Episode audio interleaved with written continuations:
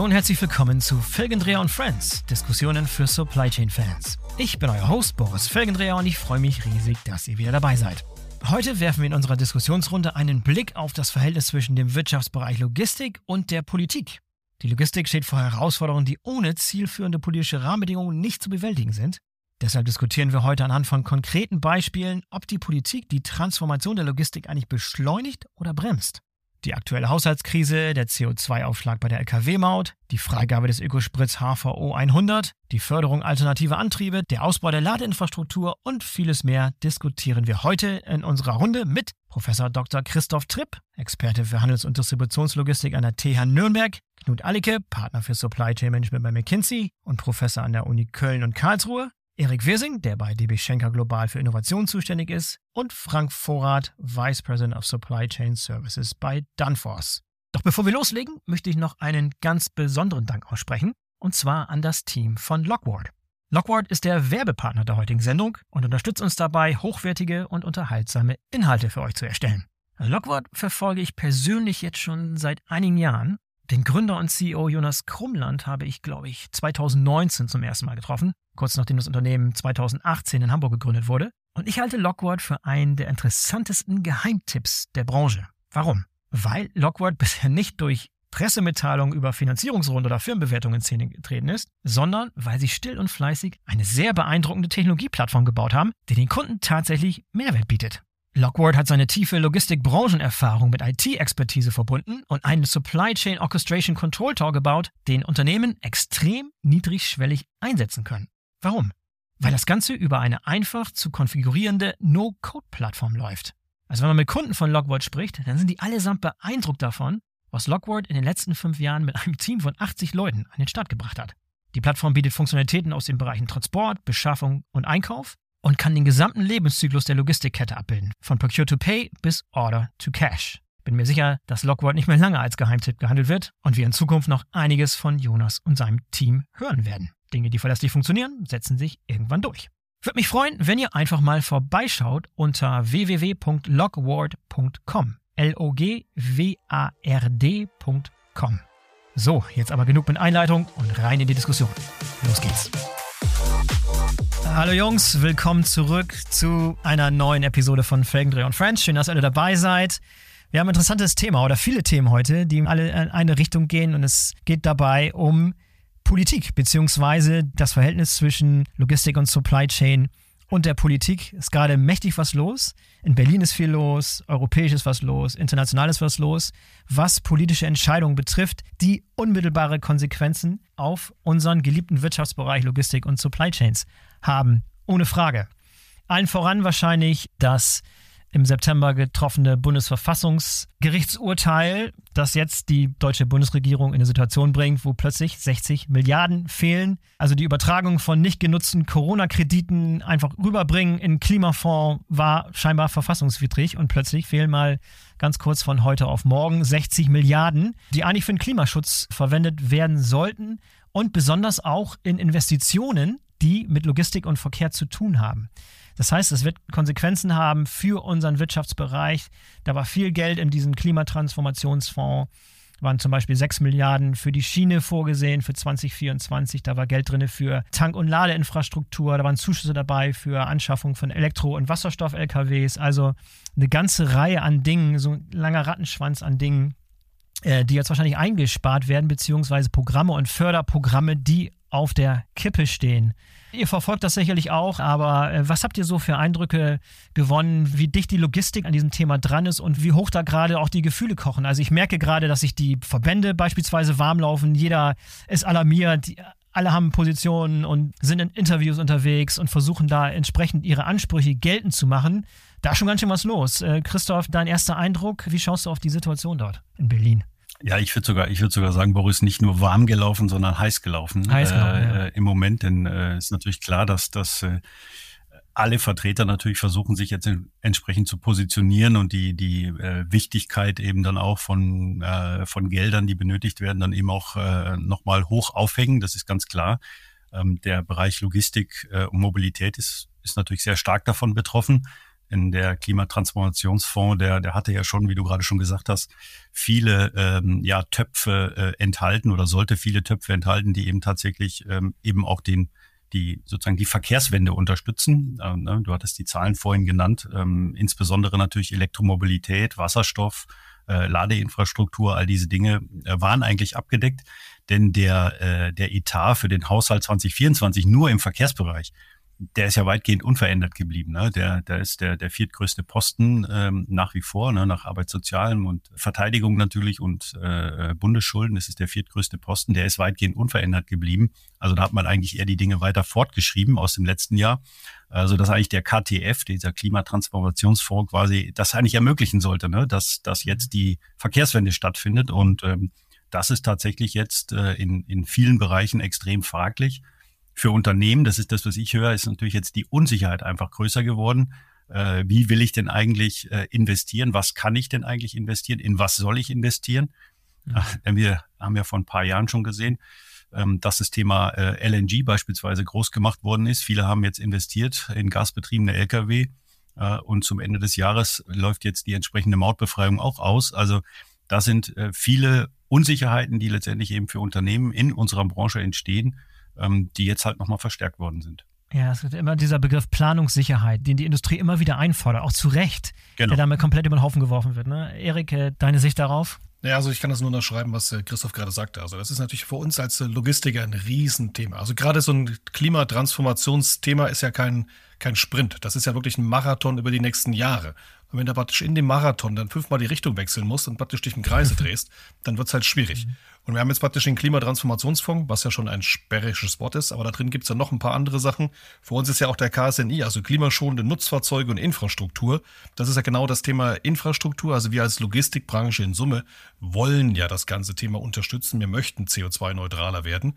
Aber genau das Thema Ladeinfrastruktur ist halt ein Riesenthema. Wenn du halt die ganzen Terminals ausrüsten wolltest, Fahrzeuge schon bestellt hast, jetzt für Elektro im ersten Schritt, praktisch jetzt gleichzeitig jetzt die ganzen Gelder gestrichen werden, dann wird das halt ein spannender Business Case.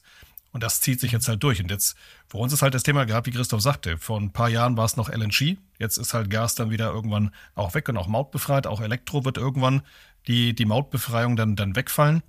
Andere Mautdaten kommen entsprechend da genauso mit rein. Also ist für uns einfach wirklich super schwer zu greifen, was, auf welches Pferd soll man jetzt eigentlich setzen, um die nächsten Jahre praktisch durchzuhalten, weil alles gleichzeitig geht halt an nicht. Und wenn dann entsprechend die Förderung weg ist, mit denen du eigentlich dann geplant hast, um das überhaupt loszudrehen, weil bei gewissen Sachen musst du es halt auch erstmal versuchen, ob das überhaupt mit deinen Prozessen, Strukturen passt, um auch dann auszurechnen, was heißt denn das im Endeffekt für den Verbraucher hinten raus.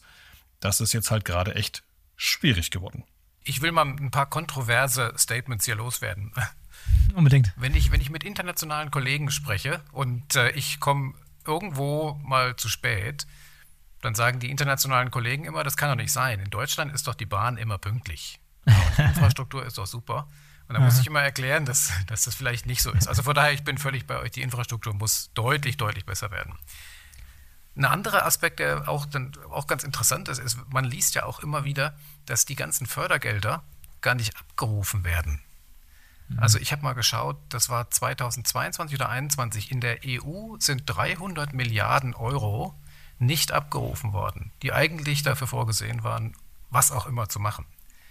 Wenn man sich das jetzt mal überlegt, dann heißt es ja auch, dass wir nicht nur jetzt ein Problem haben, dass wir sozusagen jetzt hier 60 Milliarden zu wenig haben, sondern wir haben auch ein großes Problem, dass auch diese ganzen Infrastrukturmaßnahmen geplant werden müssen, die äh, ganzen Verfahren müssen dann irgendwie auf den Weg gebracht werden. Und es scheint ja auch irgendwie die Mitarbeiter gar nicht dafür da zu sein. Also auch das müssen wir immer berücksichtigen, dass wir da ansetzen. Ja, guter Punkt. Aber dann vielleicht gibt es auch das Kleingedruckte bei diesen ganzen Fördermitteln, ist natürlich immer das Spannende. Und gerade beim Thema Infrastruktur gibt es manchmal Bedingungen, dass du für eine Ladestation auch ein Fahrzeug vorweisen musst. Das heißt, du bekommst die Ladestruktur, Infrastruktur nur, wenn du auch ein Fahrzeug hast. So Fahrzeuge haben wir nicht, also können wir auch nicht in Ladeinfrastruktur investieren, weil wir würden sehr, sehr gerne, weil wir die nächsten Jahre ja mehr haben wollen, auch schon mal prophylaktisch mehr in Ladeinfrastruktur tun. Geht aber nicht, weil wir noch keine Fahrzeuge dazu bekommen. Mit anderen Worten, was Sie damit sagen wollen, ist es nicht nur eine Frage des Geldes, sondern an dem Problem, was wir haben, sind noch viel mehr Faktoren beteiligt, nämlich Bürokratie beispielsweise, wie schnell Dinge umgesetzt werden, teilweise auch nicht genug Personal, wie Knut das gerade besprochen hat. Und obendrein kommt jetzt noch eine, eine Budgetfrage. Also da kommen so mehrere Faktoren zusammen, die viele Dinge jetzt gerade ins Wanken bringen. Christoph? Ja, absolut. Ähm, selbst, äh, ich sag mal, selbst wenn jetzt die Gelder da wären, ne, nur mal kurzer Faktencheck. Äh, Erik hat vorhin die, dieses äh, Förderprogramm äh, zu klimafreundlichen Lkw angesprochen. Es gibt ja ich habe es mal vorher nachgeschaut, es gibt insgesamt 13 Förderprogramme mhm. für ganz unterschiedliche Dinge, die im Moment aktuell laufen, die eben vom Bundesamt für Logistik und Mobilität gefördert werden. Wir, wir bräuchten, wir bräuchten ungefähr bei eine Million Lkw, die äh, täglich über unseren äh, Straßen fahren, bräuchten wir also ungefähr 300.000 Lkw, ganz grob gesagt, um die Klimaziele bis 2030 zu erreichen. Ja? Ähm, was jetzt abgerufen worden ist in diesen unterschiedlichen Förderprogrammen, waren, glaube ich, im ersten Aufruf ähm, ungefähr 1000 Lkw, ja, die gefördert worden sind. Im zweiten Aufruf waren es 7.500, äh, die gefördert worden sind. Das heißt, wir bräuchten äh, doch ein bisschen mehr Tempo, eigentlich, um tatsächlich auch realistischerweise die Ziele, die jetzt gemacht werden, egal wie realistisch die sind, aber die sind nun mal gesetzt worden, um die wirklich zu erreichen. Also wir sind selbst mit einer äh, sicheren Finanzierung äh, trotzdem extrem weit weg von diesen Zielen. Mhm. Ähm, und das liegt natürlich äh, maßgeblich nicht daran, dass die Unternehmen nicht wollen, sondern die brauchen Planungssicherheit auf der einen Seite. Und das Zweite, was wichtig ist, ähm, ist natürlich Verfügbarkeit. Ja, wir haben ja noch keine echte hochfahrende Serienproduktion von E-LKWs. Ähm, mal abgesehen davon, dass die eben in ihrer Leistungsfähigkeit auch erheblich äh, schwächer sind eben als Diesel-Lkw im Vergleich. Ne? Wenn der Diesel-Lkw 130.000 Kilometer im Jahr fährt, dann kann der Unternehmer den E-Lkw vielleicht 60.000 Kilometer im Jahr nutzen, weil er halt einfach entsprechend lange laden muss und kürzere Reichweiten hat. Ähm, mal abgesehen davon, dass die Anschaffungskosten fast doppelt so hoch sind. Ja, manche reden sogar teilweise von dreimal so hohen Anschaffungskosten. Ja. Also das sind Dinge, die man natürlich lösen muss, unabhängig davon, ob ich jetzt Geld habe äh, aus dem Klimatransformationsfonds oder nicht. Ja, also ich sage mal, die Situation war ohnehin schon nicht gut und sie ist durch das, was jetzt im Haushalt passiert, äh, sicherlich noch mal deutlich schlechter geworden. Also vielleicht das mal mit, mit, mit einer Zahl noch zu unterstreichen. Also wir hatten, also Schenker ist ja Europas größter Landspediteur. Wir haben 2020 50 Prozent der gesamtproduzierten Elektro-LKWs von Daimler gekauft. Ist erstmal eine tolle Marketingüberschrift, wenn du so 50 Prozent von so einem Daimler kaufst. Das waren genau 36 Stück. Also mehr hatten die halt sechs, mhm. also 2020 noch nicht. letztes Jahr haben wir so knapp 100 mhm. bekommen, aber wir haben halt praktisch jeden Tag über 30.000 Fahrzeuge in Europa auf der Straße. Wenn du dann so 200 Elektrofahrzeuge hast, ist das halt noch ein langer Weg. Und ich glaube, wir haben in Gesamteuropa aktuell 4.500 auf der Straße Elektrofahrzeuge, also LKWs, nicht PKWs. Und wenn man da Richtung die 300.000, die du gerade sagtest, und es gibt auch andere Studien, die sagen, wir brauchen so werden so 600.000 irgendwie haben bis 2030, dann ist das noch ein richtig langer Weg. Und viele dieser Studien und Statistiken fußen natürlich auch auf Fördermitteln. Und äh, die jetzt teilweise halt gekappt werden oder so nicht kommen und die Fahrzeuge sind, hast du recht, doppelt bis dreifach so teuer brauchen dann auch noch kostentechnisch mehr auf 100 Kilometer als mit dem Diesel. Und dann wird es halt in Summe noch ein spannender Case und wird definitiv nicht fürs gleiche Geld zu haben sein, wie heute Logistik funktioniert. Frank? Ja, ja ich habe das jetzt mal einfach so ein bisschen sacken lassen und mir das mal so ein bisschen angehört. Ich habe da teilweise ein bisschen eine andere Meinung zu und, und einen anderen Blick drauf. Also mhm. erstmal müssen wir uns ja ganz, ganz genau fragen, was ist denn das Ziel? Ja, was wollen wir denn? Ja, und, und, und dann, wenn wir das Ziel definiert haben, wie, wie können wir da Prioritäten setzen? Das, das fehlt mir so, so ein bisschen. Ich glaube, es geht da nicht nur um den Klimaschutz, es geht auch um die Wettbewerbsfähigkeit und wie kann man beides miteinander in Einklang äh, bringen. Ja, wir haben noch, du hast ja die berühmten 60 Milliarden jetzt angesprochen, äh, kriegen wir auch nicht weg. Äh, jetzt müssen wir uns natürlich irgendwo die Frage stellen, wo, wo, können wir die Prioritäten setzen? Was ist uns denn, denn wichtig? Wir waren ja mal berühmte Export-Weltmeister, wir waren ja mal berühmte Logistik-Weltmeister. Ich glaube, da sind wir weit von entfernt. Jetzt müssen wir uns, glaube ich, irgendwann mal die Frage stellen, wo wollen wir denn hin? Ja, und wie kommen wir denn dahin? Ich glaube, das geht auch nur aus meiner Sicht äh, mit, mit gemeinsamer Zusammenarbeit. Ich glaube, äh, Industrie, Logistikunternehmen, die Politik, die müssen sich einfach mal konstruktiv an einem Tisch setzen und wirklich Maßnahmen äh, definieren, die dann wirklich auch greifen. Also es geht ja sehr viel über die Debatte, aber auf der anderen Seite geht es auch über die Geschwindigkeit. Da hatten wir ja eben schon, Knut hatte ja eigentlich schon da, dazu gesagt. Und ich glaube, wir, wir debattieren sehr gerne, äh, wenn es dann um die Umsetzung geht und die Geschwindigkeit äh, geht. Ich glaube, da sind viele Länder uns momentan sehr weit äh, voraus.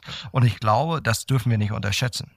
Äh, also es geht jetzt nicht darum, nur um, brauchen wir Elektro-LKWs oder brauchen wir was anderes. Ich glaube, wir müssen uns grundsätzlich äh, die Frage stellen, was brauchen wir in der Infrastruktur? Ich glaube, wenn man mal die Augen aufmacht und durch Deutschland fährt. Ich glaube, wir sehen da Defizite in der Infrastruktur. Die Frage ist, wie lange geht das noch gut? Ohne notwendige Investitionen. Äh, Klimaschutz hängen wir auch irgendwo hinten dran. Digitalisierung, ja, haben wir auch ein kleines Problem in der Zwischenzeit. Wir müssen nur irgendwann mal Fahrt aufnehmen. Äh, ich glaube, wir hatten ja äh, vor äh, kurzer Zeit auch mal darüber gesprochen, über andere Länder, Skandinavien in, im Bereich Nachhaltigkeit. Ich glaube, die sind uns ganz weit voraus. Wir müssen nur einfach mal ein bisschen lernen. Die Aufgabe ist jetzt nicht nur bei der Politik zu suchen. Aus meiner Sicht, Politik, Wirtschaft, alle Beteiligten sollten das als, als Aufgabe nehmen. Ja, Frank, ich weiß, du bist jetzt nicht unbedingt der Experte für skandinavische Länder, nur weil du in, in Dänemark sitzt, aber ist da aus deiner Erfahrung denn das Verhältnis zwischen Wirtschaft und Politik anders? Ich habe ein bisschen immer so das Gefühl, als wenn hier sehr, sehr schnell gerufen wird, oh Mensch, wenn, wenn die Politik uns nicht die Ladeinfrastruktur zur Verfügung stellt, beziehungsweise das in die Wege leitet, beziehungsweise wenn es keine Gelder gibt, dann wird das nie passieren. Das heißt, ist das Verhältnis dort anders? Ist der Anspruch der Wirtschaft in skandinavischen Ländern anders an das, was von der, von der Politik erwartet wird? Oder ist da mehr Fokus auf Eigeninitiative? Funktioniert da die Zusammenarbeit besser? Wie würdest du es einschätzen? Ja, glaube ich schon, schon ein bisschen. Ich glaube, die Kom Kombination äh, von vielen Faktoren. Einige hast du angesprochen, die, die, die Zusammenarbeit ist viel, viel besser, viel pragmatischer. Äh, Eigeninitiative ist da. Äh, ich gebe dir mal ein Beispiel. Wir haben unsere Flotte, wir betreiben ja unsere eigene Flotte in, in Dänemark umgestellt auf elektrische Trucks, ja, äh, in Zusammenarbeit mit, mit Volvo.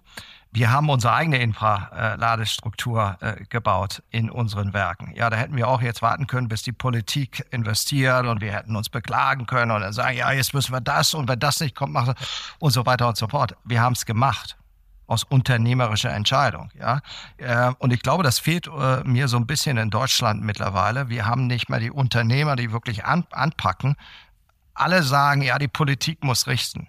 Muss es denn wirklich alles die Politik richten? Ich glaube nicht. Und ich glaube, da haben die Skandinavier ganz einfach einen viel pragmatischen Ansatz.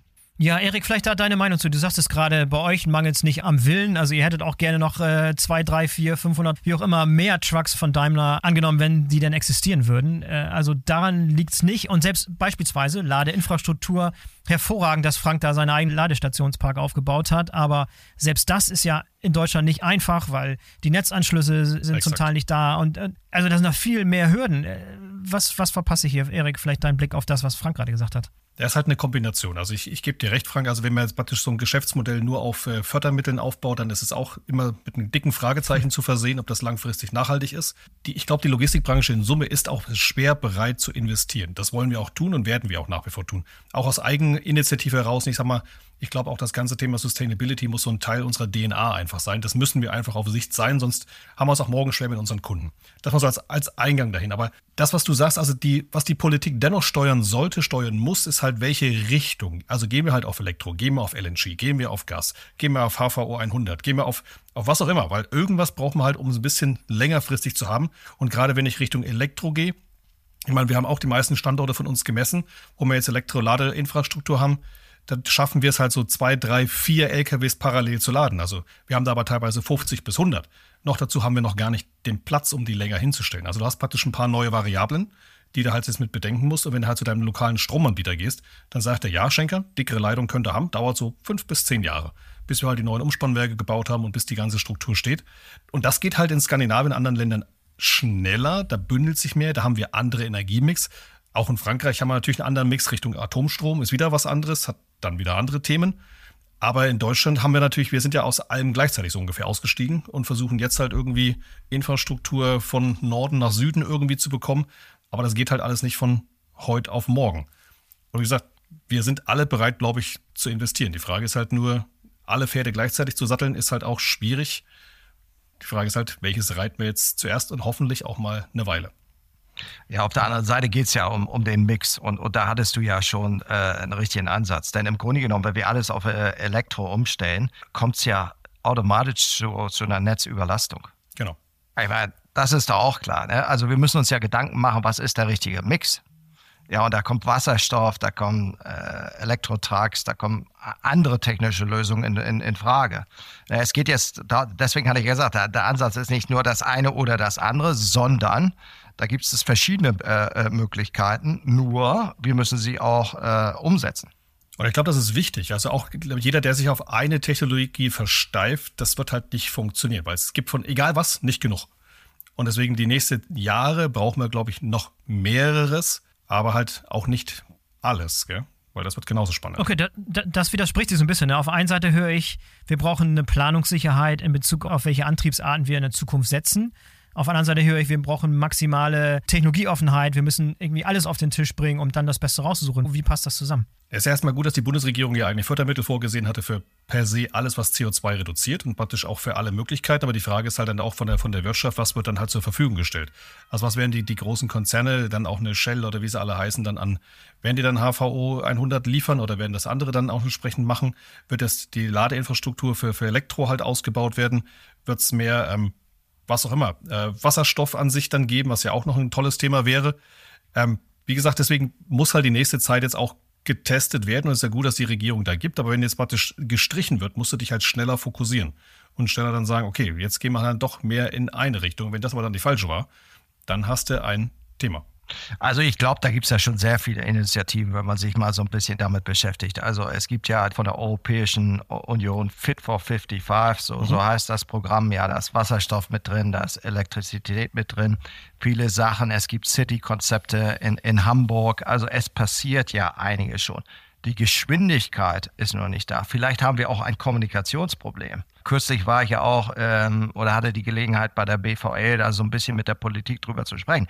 Ich glaube, wir haben ein, ein großes Kommunikationsproblem, weil wir nicht erklären können, welche technischen Möglichkeiten gibt es und letztendlich, äh, was sind die, die Möglichkeiten, was sind die Chancen, was sind die Risiken und vor allen Dingen, was ist der Mehrwert, äh, welcher entsteht. Und da, da müssen wir letztendlich auch mal äh, für Klarheit sorgen.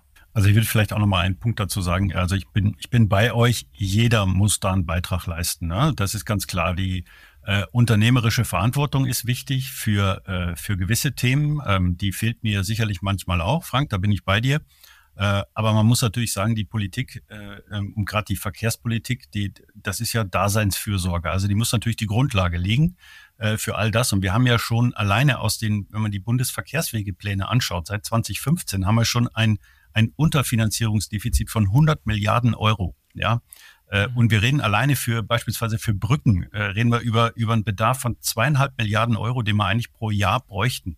Ja, und äh, da geht wenig voran. Ich, ich denke jetzt gerade laut an die A45 äh, und, und die Menschen, die dort wohnen und all diese Themen, die wir da gehabt haben. Also wir haben Probleme in der, in der Umsetzung dieser Dinge, das zu beschleunigen. Da bin ich, bin ich absolut dabei. Aber der, das, das größte Problem ist eben dann auch für viele Unternehmen ist eben einfach die, die Unsicherheit und gleichzeitig aber in dem Falle auch die Geschwindigkeit der Veränderung von Prioritäten ähm, eben in der Politik. Das ist, glaube ich, ein, ein, eine große Schwierigkeit für viele Unternehmen.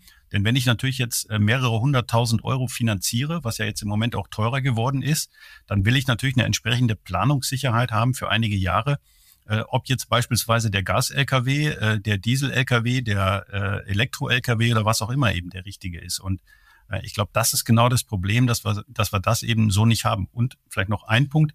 Viele Unternehmen können eben auch überhaupt gar nicht selber äh, investieren in dem Maße, ja. Also der kleine Spediteur, über den wir ja auch sprechen müssen, der einen kleinen Fuhrpark hat, der hat nicht die Möglichkeit, äh, so viel Geld in die Hand zu nehmen wie ein großer Konzern oder ein großes Unternehmen und sich eben selbst eine Tankstelleninfrastruktur vor Ort aufzubauen. Ähm, das müssen wir eben auch sehen. Und ähm, deswegen ist es halt so eine, eine ganz gefährliche Gemengelage. Was wir nicht machen sollten, da bin ich total bei euch, das typisch deutsche Spiel, wer ist denn jetzt schuld? Ja, das ist, das hilft uns überhaupt gar nicht. Ähm, auch im Moment äh, wirklich nicht weiter. Ne? Also das ist eine gefährliche Gemengelage. Da möchte ich nur darauf hinweisen, da muss jeder jetzt seine Verantwortung übernehmen. Guter Punkt. Da verschiebt sich auch so ein bisschen so, die Asset-Ownerschaft verschiebt sich da auch so ein bisschen, weil eigentlich ist der klassische Spediteur ja sehr Asset-Light unterwegs und du hast dann Subunternehmer, die die Fahrzeuge hatten, die können jetzt die neuen Fahrzeuge teilweise sich gar nicht mehr leisten, weil die einfach mal das doppelte und dreifache kosten und auch die Ladeinfrastruktur nicht. Und schon rutscht das jetzt mehr zu den Großen hin, die dann natürlich auch gucken müssen, wie sie die Dinger jetzt dann weiter einsetzen und verwenden. Gell? Ja, Stichwort kleine Spediteure ist ein gutes Thema LKW-Maut. Seit Anfang Dezember zahlen Spediteure jetzt bei der Lkw-Maut zusätzlich einen CO2-Aufschlag von 200 Euro pro Tonne CO2. Erstmal für große LKWs ab 7,5 Tonnen, im nächsten Jahr dann sogar für Transporter ab 3,5 Tonnen, wobei Handwerkbetriebe ausgelassen sind. Da kommen eine Menge Kosten auf die Spedition zu, beziehungsweise alles, was downstream hinter den Speditionen ist. Äh, das wurde ursprünglich mal verkauft als ein Anreiz, die CO2-Emissionen zu senken. Also ein Anreiz dazu, beispielsweise auf alternative Antriebe zu setzen, E-LKWs und so weiter und so fort. Äh, in dem Fall wäre man vom CO2-Aufschlag bei der Maut befreit. Bloß das Problem ist, 100% der Speditionen, 100% der, der Frachtführer, 100% der Transportunternehmen müssen momentan diesen Aufschlag zahlen, weil es gar, gar keine Alternative gibt. Wir haben es gerade besprochen, es gibt nicht genug LKWs mit E-Antrieb, mit Antrieben, die von dieser Maut befreit werden hat im Endeffekt den Effekt, dass es sozusagen wie eine Art Steuer ist. Es ist also kein Anreiz und es hat keine Lenkungswirkung, sondern es kommt einfach nur wie eine Steuer daher. Das ist so die Kritik, die ich von allen aus der Branche höre. Auch da, wir haben vorhin gesagt, die Verbände hätten sich heiß gelaufen. Die haben sich im Zulauf auf diese Entscheidung, auf dieses Inkrafttreten dieser äh, Mauterhöhung natürlich ex extrem die, die Finger wund telefoniert und, und haben aber letztlich da nichts erreicht. Die Lkw-Maut ist ein riesengroßer Kostenblock und letztlich einfach nur eine zusätzliche Einnahmequelle für den Staat. 2023 ähm, 8 Milliarden Mehreinnahmen für den Bund. 2024 schon 15 Milliarden einfach, die aus den Kassen der, der Lkw-Betreiber einfach Richtung Bund überwiesen werden. Ähm, Erik, vielleicht da deine Einschätzung. Mich würde interessieren, wie da so die Gespräche ausgesehen haben. Denn ihr seid ja mittendrin sozusagen. Wer trägt letztlich die Kosten? Bleiben die an den Speditionen hängen? Werden die an die Auftraggeber, an die Verlader weitergereicht? Werden die teilweise sogar bis zum Endkunden durchgereicht oder wer trägt letztlich da die Kosten dafür? Und ist das tatsächlich dieses Lenkungsinstrument, was es ursprünglich mal sein sollte und wie es verkauft wurde? Das war eine sehr lange Frage mit vielen Einzelkomponenten. Aber in Summe ist, ja. hast du erstmal komplett recht. Seit 1. Dezember hat sich die Maut jetzt erhöht.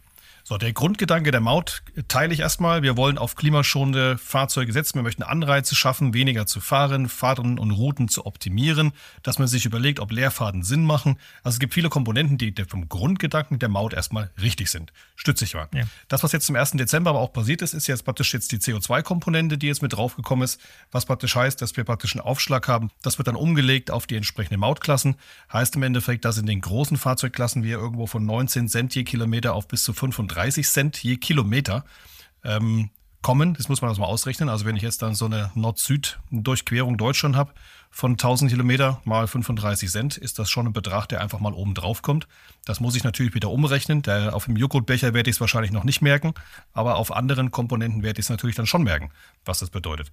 Das ist erstmal kommunikativ, geben das die Logistiker erstmal ihre Kunden weiter, weil das ist ja eine Gesetzesvorgabe, dass die jetzt kommt. Es wird an die Verlader eins zu eins weitergegeben müssen, weil das die Logistiker praktisch erstmal nicht kompensieren können. So, und da muss man sich natürlich jetzt überlegen, was heißt das? Auch die Klassen haben sich so ein bisschen geändert. Das war früher noch so ein Thema, wir haben das ja, die, also die Bemessungsgrundlage war früher das zulässige Gesamtgewicht. Jetzt geht es eher nach zulässige Gesamtmasse. Da verschieben sich so ein paar Kategorien, wo das auch nochmal so zwei, drei Prozent, sag ich mal, erhöht. Also in Summe hast du so einen Aufschlag von fünf bis zehn Prozent auf die Gesamtkosten, was das dann entsprechend ausmachen würde. So, und wenn du das als Logistiker bei einer Marge von kleiner einstelliger Betrag selbst covern willst, dann hast du ein Thema. Also geht das nicht. Also musst du es eins zu eins weitergeben. Und ich gebe dir auch recht, das geht Richtung Steuer. Das können wir fast sagen, der Staat hat jetzt weniger Tabaksteuer, jetzt versuchen sie es woanders zu holen, aber glaube ich eher nicht. Aber es ist wirklich faktisch ein Thema, was jetzt viel in Infrastruktur gesteckt wird.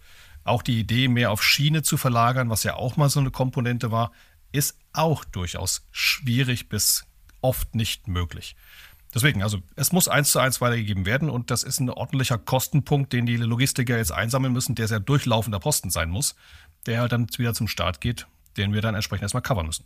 Und, und Erik, wenn, wenn, man, wenn man sich mal überlegt, wie, wie so eine Kostenstruktur ist, wenn man so, ein, so Konsumgüter und, und Retail anschaut, ne, dann hast du ja in der Regel irgendwas zwischen 4 bis 5 Prozent Transportkosten ähm, von Cost of Goods Sold, die sozusagen dann jetzt einfach höher werden. Also von daher könnte man jetzt sagen, dass, die, dass diese Entscheidung ein Inflationstreiber ist. Ne? Jetzt geht die Inflation natürlich im Augenblick ähm, runter, das ist sehr gut, gegenläufig und das ist jetzt so ein kleiner, so ein kleiner Dämpfer. Ähm, von daher, ich gebe dir völlig recht. Vielleicht noch ein weiterer Gedanke. Es ist ja immer noch so, dass ähm, die mittlere Auslastung von, von LKWs so ungefähr bei 70 Prozent liegt. Ne? Was da auch natürlich an den nichtpaarigen Verkehren liegt und so. Man kann es auch nicht irgendwie auf 95, 90, 100 Prozent hochfahren. Ähm, aber vielleicht gibt es dadurch jetzt auch wieder eine Möglichkeit, nochmal über ähm, Auslastungsoptimierung nachzudenken, über Routenplanung nachzudenken, über, über ähm, sinnvolle, sinnvolle Paarung von, äh, von Verkehr nachzudenken, äh, um dann günstiger zu werden. Und dann vielleicht noch ein, ein, ein weiterer Gedanke, der, der jetzt auch bei der COP28 diskutierte, fand ich ganz interessant. Da wurde sozusagen die Hypothese aufgestellt, dass diese CO2-Preise sozusagen ähm, vielleicht auch der neue Exportschlager von Deutschland werden. Weil eigentlich ähm, will jeder ähm, in diese Richtung gehen, sozusagen CO2 zu bepreisen. Aber keiner macht so wirklich, wenn das jetzt irgendwie in Deutschland eingeführt wird. Dann gibt es durchaus auch schon Stimmen aus USA, die sagen, Mensch, das wäre eigentlich nicht schlecht, weil dann hätten wir da die Notwendigkeit, könnten das dann von da aus dann ausrollen. Also der, der Druck wird, wie gesagt, steigen und höher. Und ich gibt also die 70, 70 Prozent Auslastung, ja. Es ist aber auch die Frage, ist das jetzt schlimm oder nicht schlimm? 70 Prozent Volumenauslastung. Also ich sag mal, es ist noch Luft nach oben. Eine 100 Prozent wirst du so einfach nicht erreichen können, weil dann müssten wir dann entsprechend auch firmenübergreifende Kooperationsmodelle finden, was dann wieder so ein Compliance-Thema ist. Aber würde wahrscheinlich genau. sogar möglich sein können. Also ich hätte vielleicht nochmal zwei, zwei Gedanken dazu, die, um, um da nochmal anzuknöpfen. Also ein Punkt ist ja bei, bei dem Thema Maut sicherlich die Frage, die ja auch äh, in der einen oder anderen Mediendarstellung auch schon irgendwie offensichtlich geworden ist. Ähm, wer übernimmt denn jetzt am Ende dann auch diese Mehrkosten, die eben dann den Spediteuren und Transporteuren äh, eben aufgebürdet werden, ja. Und ähm, da komme ich jetzt zu dem zurück, Frank, was du vorhin gesagt hast, unternehmerische Verantwortung. Da ist es dann manchmal schon wirklich äh, ja verstörend, will ich sagen, sehr erstaunlich, welche Unternehmen offensichtlich ähm, da versuchen, diese Mauterhöhung äh, wegzudrücken oder vielleicht auch nur in Teilen zu tragen, dann eben auch das sind dann in ihren Branchen äh, erfolgreiche Unternehmen, von denen man dann quasi in der gleichen Woche liest, dass sie plötzlich die höchsten äh, äh, Gewinne geschrieben haben. Ähm, das ist wirklich für mich nicht nachvollziehbar. Ne? Das ist eben gerade nicht unternehmerische Verantwortung. Und das Zweite, was man sicherlich auch nochmal diskutieren kann, indirekt mit der Maut zu tun und mit dem Thema Auslastung, ähm, ist natürlich eins, ähm, wenn ich es natürlich schaffe, ähm, wieder mehr Zeitsouveränität in logistischen Ketten zu gewinnen, also nicht unbedingt immer alles sofort und möglichst schnell zu liefern, sondern an der einen oder anderen Stelle auch mal sinnvoll ähm, warten zu können, bis ich entsprechende Auslastung habe, dann kann ich natürlich wieder vielleicht ein, nicht, nicht 20 Prozent, aber einige wenige Prozent in der Auslastung gewinnen. Also eher weggehen von dem Thema Quick, Quick, Quick, sondern eher in Richtung Slow Logistics zu gehen und an der einen oder anderen Stelle tatsächlich mal zu entschleunigen, äh, eben auch für die Auslastung und dann am Ende eben auch für das Thema äh, CO2-Reduzierung. Ähm, und, und das kommt mir eigentlich in der ganzen Diskussion viel zu kurz. Da gibt's äh, wirklich ganz wenig Ansätze, die ich in der Praxis erkenne. Ähm, das ist vielleicht, Erik, in Systemverkehren nicht unbedingt das große Thema. Ja, da, da genau. ist es möglicherweise schwer umsetzbar in sehr standardisierten Abläufen, aber eben häufig im Bereich der Komplett- und Teilladungsverkehre definitiv ein Thema. Ja. So wie es die Post jetzt vormacht. Ja, genau. Also Teil, Teil, Teil und Komplettladung kannst du es besser planen und ich gebe dir recht, das Thema Entschleunigen oder beziehungsweise dieses noch schneller und in zwei Stunden Zeitfenstern irgendwo was hinzuliefern, ja, da müssen wir als, als Endconsumer auch ein bisschen selbst vielleicht disziplinieren, aber auch die, die großen Konzerne, die ja eigentlich Planungssicherheit geben könnten und dann kannst du auch besser auslasten und optimieren. Und ich glaube, das kann jetzt nochmal ein Treiber in diese Richtung auch mit sein. Frank, wie schaust du denn als Verlader auf dieses Thema? Wer trägt letztlich die Verantwortung und die Kosten, die da entstehen? Zwei verschiedene Themen. Wer, wer trägt die Verantwortung, wer trägt die Kosten? äh, äh, ich glaube, die Verantwortung müssen wir gemeinsam tragen und äh, über, über die Kosten mu muss man sicherlich dann auch diskutieren. Ja, wie auf der einen Seite sicherlich müssen wir ähm, zur Erkenntnis kommen, dass, dass Kosten gestiegen sind. Auf der anderen Seite sollen wir uns äh, wahrscheinlich auch mal äh, hinsetzen und dann sagen, wie können wir die Kosten senken? Wie können wir wirklich ähm, effektiver und effizienter zusammenarbeiten. Denn auf der einen Seite jetzt zu sagen, ja, das ist, ist jetzt ein Problem der Industrie und, und nicht äh, ein Problem der, der Logistikdienstleister. Also da habe ich eine ganz, ganz, ganz, ganz, ganz andere Meinung dazu. Ich glaube, ein Logistikdienstleister sitzt auf einer enormen Datenbasis, einer Quelle, die man nutzen kann.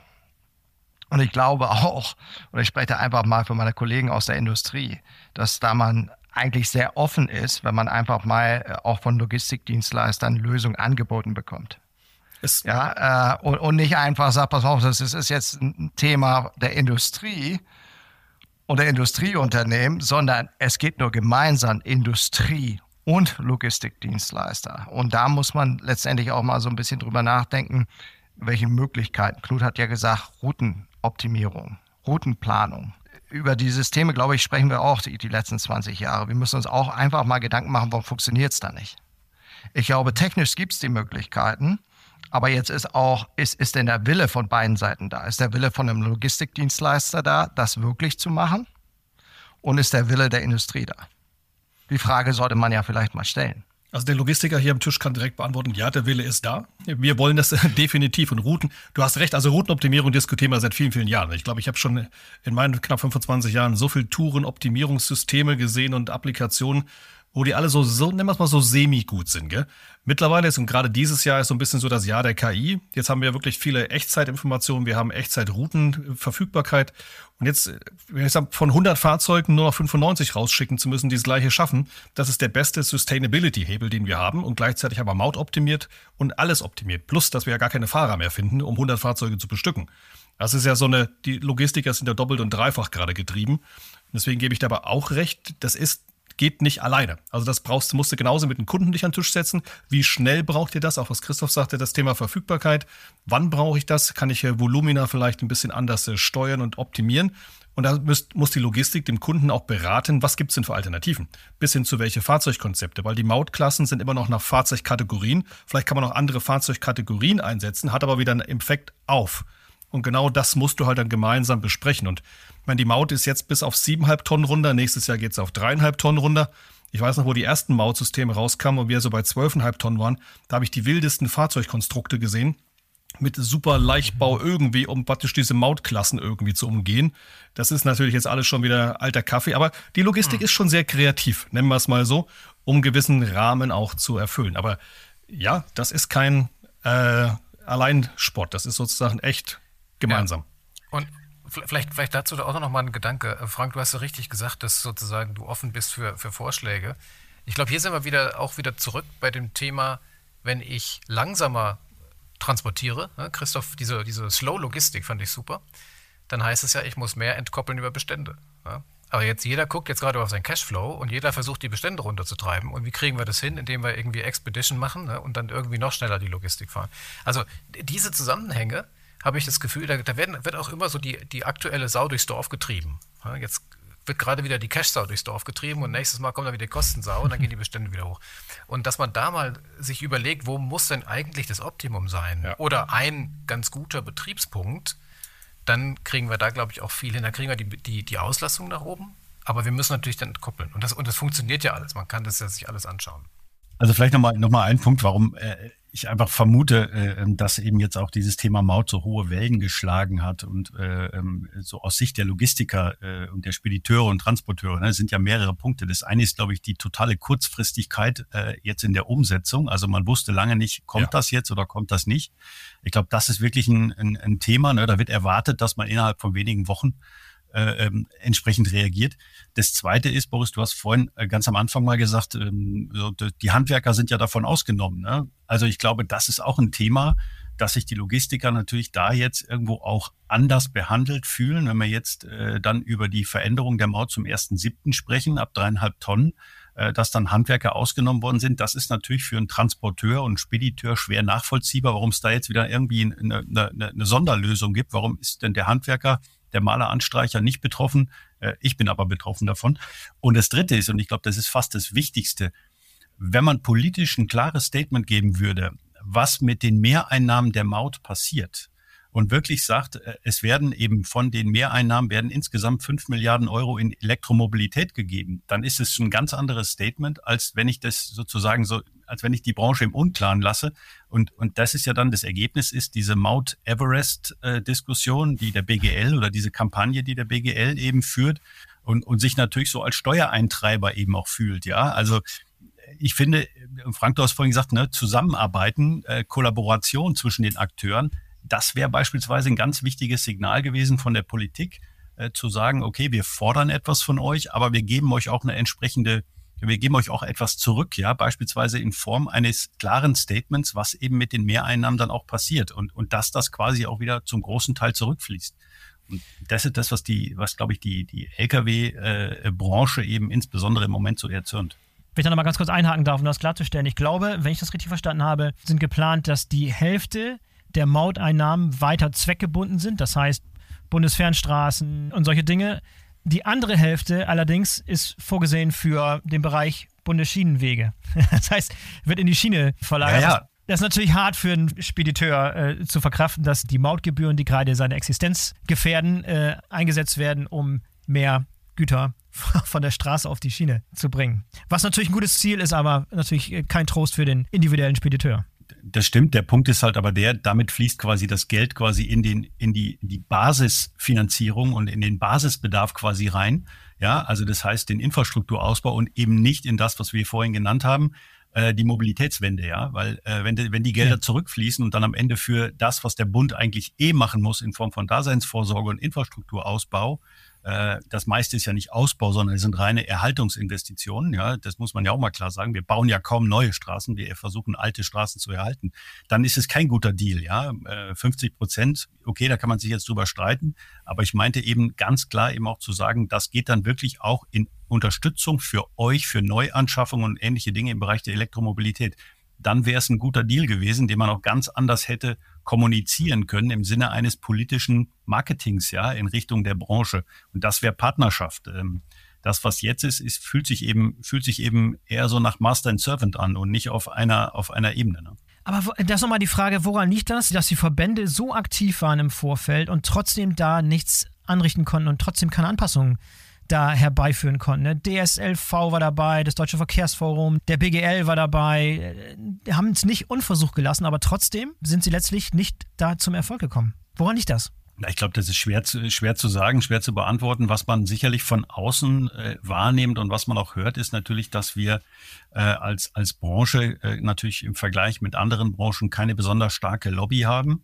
Ähm, das ist so, dass wir vielleicht auch mit zu vielen Stimmen sprechen und nicht nur mit einer Stimme sprechen. Das ist sicher auch ein Thema. Wir haben eine sehr heterogene äh, Verbandslandschaft, die eben auch nur für bestimmte Gruppen letztendlich spricht, ja, und, und deswegen eben nicht für die gesamte Logistikbranche, insbesondere nicht für den Teil, der Logistik bei Industrie und Handel ist, ja, also den ganzen Werkverkehrsbereichen und die, die Insourced-Logistik sozusagen. Ähm, das wäre sicherlich äh, ganz wichtig. Und der BGL spricht für die Transporteure, der DSLV spricht für die Spediteure.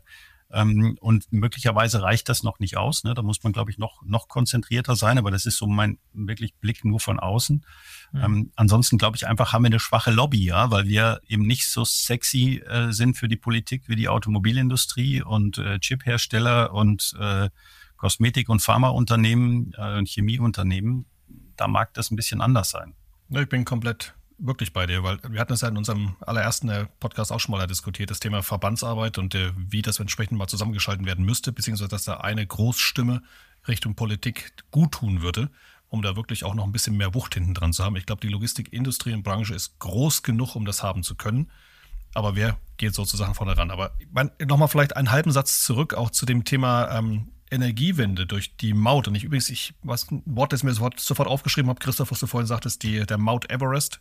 Den finde ich ein schönes Wort, das habe ich mir direkt mitgenommen. Da gibt es eine Internetseite tatsächlich, mounteverest.de, die vom BGL betrieben wird äh, und, und in der sozusagen diese ganzen Fakten äh, ähm, und Positionen des BGL eben festgehalten werden. Der Kollege Engelhardt ist ja da sehr, sehr aktiv. Also Super. Also das bewundere ich auch, unterstütze es auch und finde es toll und sammelt ja auch Spendengelder sogar ein für diese Initiative. Also das ist tatsächlich relativ hoch aufgehängt. Oh, super. Aber wichtiger Punkt ist aber praktisch für uns auch jetzt zum Thema Planungssicherheit, weil wir wissen ja auch, dass die Mautbefreiung für Elektrofahrzeuge Ende 25 enden wird. Und dann hast du genauso die Elektrofahrzeuge, die dann genauso Maut zahlen müssen. Auch die HVO 100 Fahrzeuge, was ja vielleicht nächstes Jahr dann irgendwann mal kommt, ist genau das gleiche Thema. Auch die sind nach wie vor Maut betroffen. Zwar von der CO2-Umlage befreit, aber immer noch Maut äh, betroffen. Und das ist natürlich dann auch ein heftiger Punkt dann für uns, weil so ein Fahrzeug, das wir jetzt vielleicht kaufen, wenn man es bekommt, fährst du halt nicht nur bis Ende 25. Das fährst du halt dann sechs, sieben Jahre.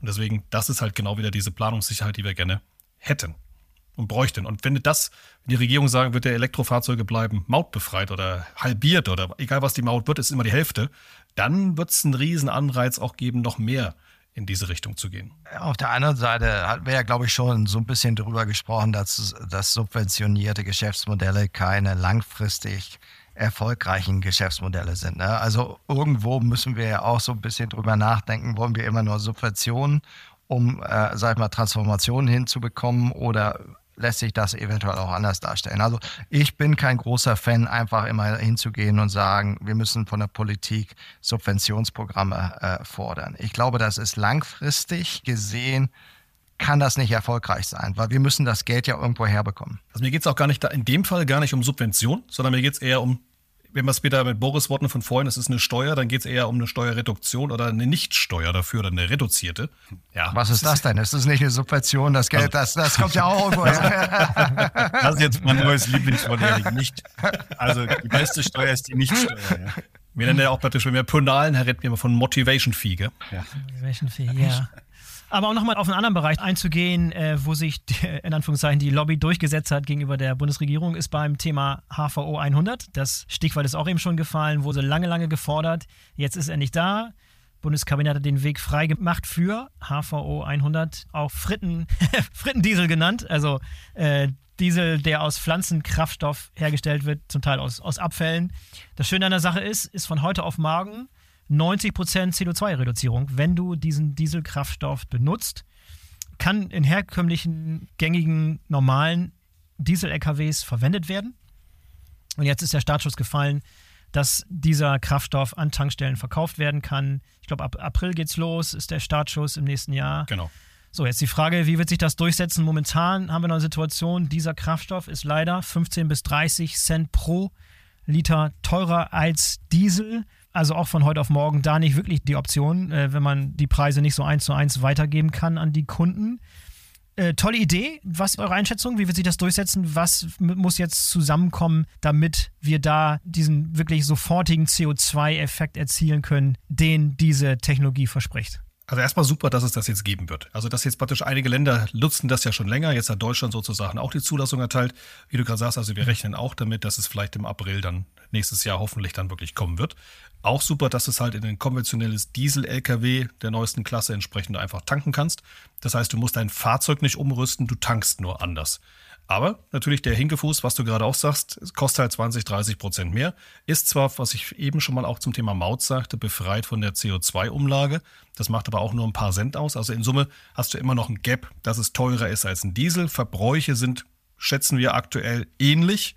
Also du verbrauchst jetzt nicht mehr ähm, von dem pro Liter. Also bleibt mal ungefähr bei dem 20, 30 Prozent teurer.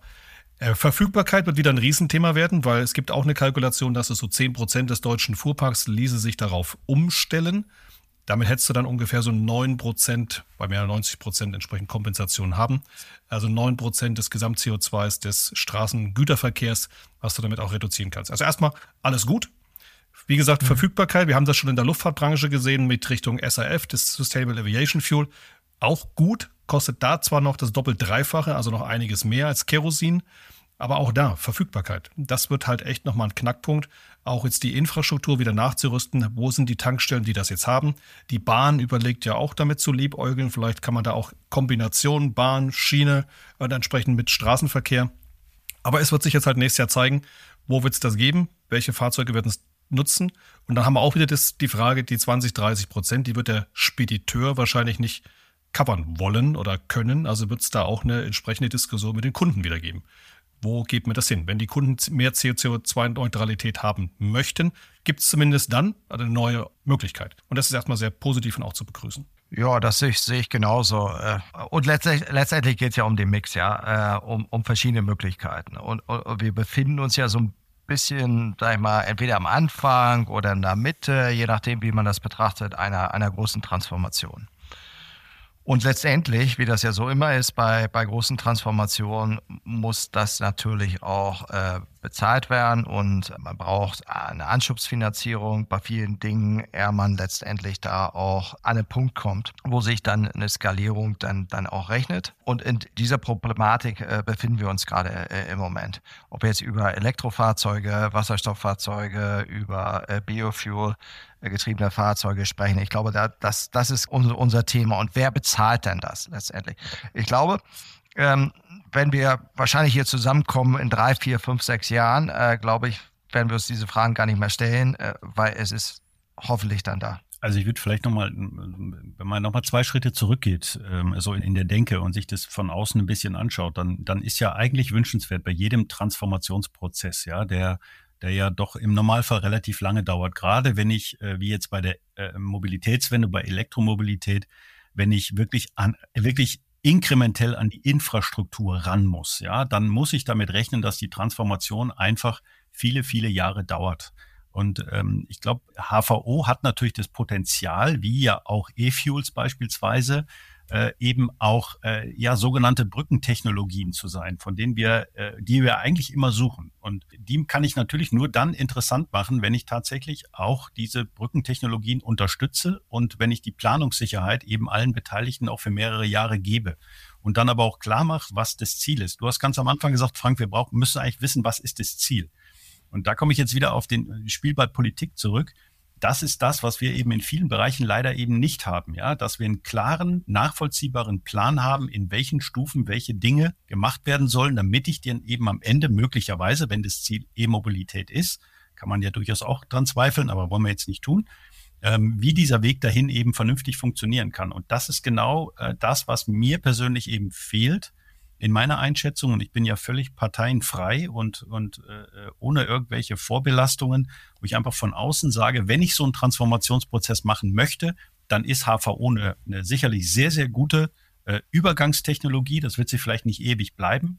Ja, aber ich muss nicht maßgeblich an die Infrastruktur ran, was wirklich äh, sehr, sehr vorteilhaft ist eben, ja, was, was für eine Brückentechnologie optimal ist und, und kann dann im Hintergrund sozusagen die, die Infrastruktur für das Endziel sozusagen dann aufbauen. Ja? Und deswegen glaube ich, das ist ein ganz, ganz wichtiger Punkt gewesen. HVO, auch bei E-Fuels haben wir ein ähnliches Thema meines Erachtens. Ähm, das ist auch so eine mögliche Brückentechnologie, die wir einfach brauchen, um tatsächlich dann irgendwann mal den Schritt in Richtung E-Mobilität zu erreichen. Den werden wir aber nicht morgen erreichen, auch nicht 2030 erreichen. Ne? Da werden wir noch ein bisschen länger dafür brauchen. Ja, auf der anderen Seite muss ich ja sagen, was ist das Ziel? Das hattest du ja äh, jetzt eher nochmal angesprochen. Ich glaube, das Ziel ist ja auch nicht E-Mobilität. Das, das Ziel ist, ist ja ganz einfach, nachhaltige Geschäftsmodelle äh, zu bekommen. Ja? Äh, und, und in dieser Transformation befinden wir uns. ja. Und da äh, spielt sicherlich E-Mobilität eine Rolle, Wasserstoff äh, spielt eine Rolle, Biofuel äh, spielt eine Rolle, Elektrifizierung als, als ganz einheitliches Thema spielt eine Rolle.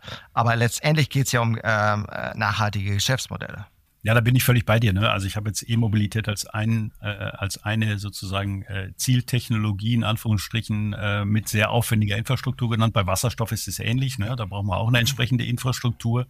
Ähm, und und den Fehler dürfen wir eben jetzt nicht machen. Und der wird offensichtlich leider immer noch politisch gemacht einfach viel zu ehrgeizige Ziele äh, zu setzen, die sich jetzt eben natürlich auch aus dem öffentlichen äh, äh, Druck heraus ein Stück weit auch ergeben haben, äh, die man eigentlich gar nicht erreichen kann. Und äh, ich glaube, sinnvoller wäre ein guter, transparenter, nachvollziehbarer, realistischer Plan. Das wäre eigentlich gut. Ne? Ich habe ah. irgendwann mal im Studium gelernt, Smart. Ne? Ja. Äh, die Smart-Logik bei Zielen, die fehlt mir manchmal. Ne? Auf, der, also auf, der auf der anderen Seite kann man ja auch mal drüber nachdenken, haben wir nicht äh, allzu lange geschlafen? 15, 20 Jahre. Und haben wir denn überhaupt noch so viel Zeit, wenn wir unsere Ziele erreichen wollen? Ja? Und letztendlich haben wir denn wirklich so viel Zeit, die Dinge ganz genau das, das, das, das äh, zu planen und dann 15 Jahre und, und 20 Jahre und, und so weiter. Haben wir die dann?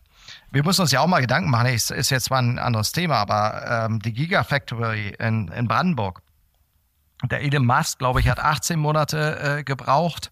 Typisch brauchst du wahrscheinlich vier, fünf Jahre. Der hat es in 18 Monaten geschafft. Wie er es gemacht hat, gut, kann man drüber debattieren und, und, und streiten, aber er hat es letztendlich geschafft. In 18 Monaten. Ja, einfach, äh, einfach, einfach getan, einfach Lass uns doch einfach da mal mit anfangen, mit dem Thema. Wenn andere das schaffen, wir schaffen das nicht, aber in der Hälfte der Zeit, ja, äh, wir brauchen aber doppelt so lange. Äh, warum? Da bin ich bei dir, aber da schließt sich der Kreis mit dem, was wir ganz am Anfang gesagt haben. Dann müssen wir wirklich viel, viel mehr Geld in die Hand nehmen, ja. Und wir diskutieren ja jetzt gerade sogar im Moment darüber, dass weniger zur Verfügung steht. Dann könnte man möglicherweise so einen Prozess auch beschleunigen. Ja? Ich glaube nicht nur, das ist eine Frage des, äh, des, des Geldes. Ich glaube persönlich, äh, ist eine Frage der, der klaren Prioritäten und der Geschwindigkeit der Entscheidungsfindung und der Umsetzung. Frank, das war jetzt quasi eine Bewerbungsrede für äh, deinen nächsten Job im Bundestag. ja. Leiter des Verkehrsausschusses. Schau, schauen wir mal. Unsere Stimme hast du. Ja, und war das perfekte Schlussplädoyer. Jungs, vielen, vielen Dank für die interessante Diskussion heute. Hat mir sehr viel Spaß gemacht. Äh, es war eine sehr illustre Diskussion. Mm, Wir haben viele, viele interessante Punkte dabei. Vielen, vielen Dank dafür. Äh, Wir werden da sicherlich nochmal noch mal wieder ins Thema Politik in der Zukunft eintauchen. Ich hoffe, den Zuhörern hat es gefallen, unsere heutige Diskussion. Und wir freuen uns, wenn ihr alle beim nächsten Mal wieder dabei seid. Tschüss, Jungs. Und wir sagen Tschüss und auf Wiederhören. Bis zum nächsten Mal. Macht's gut. Ciao. Ciao, ciao. Tschüss. So, das war Felgendreher und Friends. Diskussionen für Supply Chain Fans zum Thema Logistik und Politik. Wenn euch der Inhalt gefallen hat, dann würden wir uns riesig über eine positive Bewertung freuen. Auf Apple Podcasts und Spotify kann man bis zu 5 Sterne vergeben, bleibt sogar anonym. Für heute sage ich Tschüss und auf Wiederhören. Bis zum nächsten Mal. Euer Boris Felgendreher.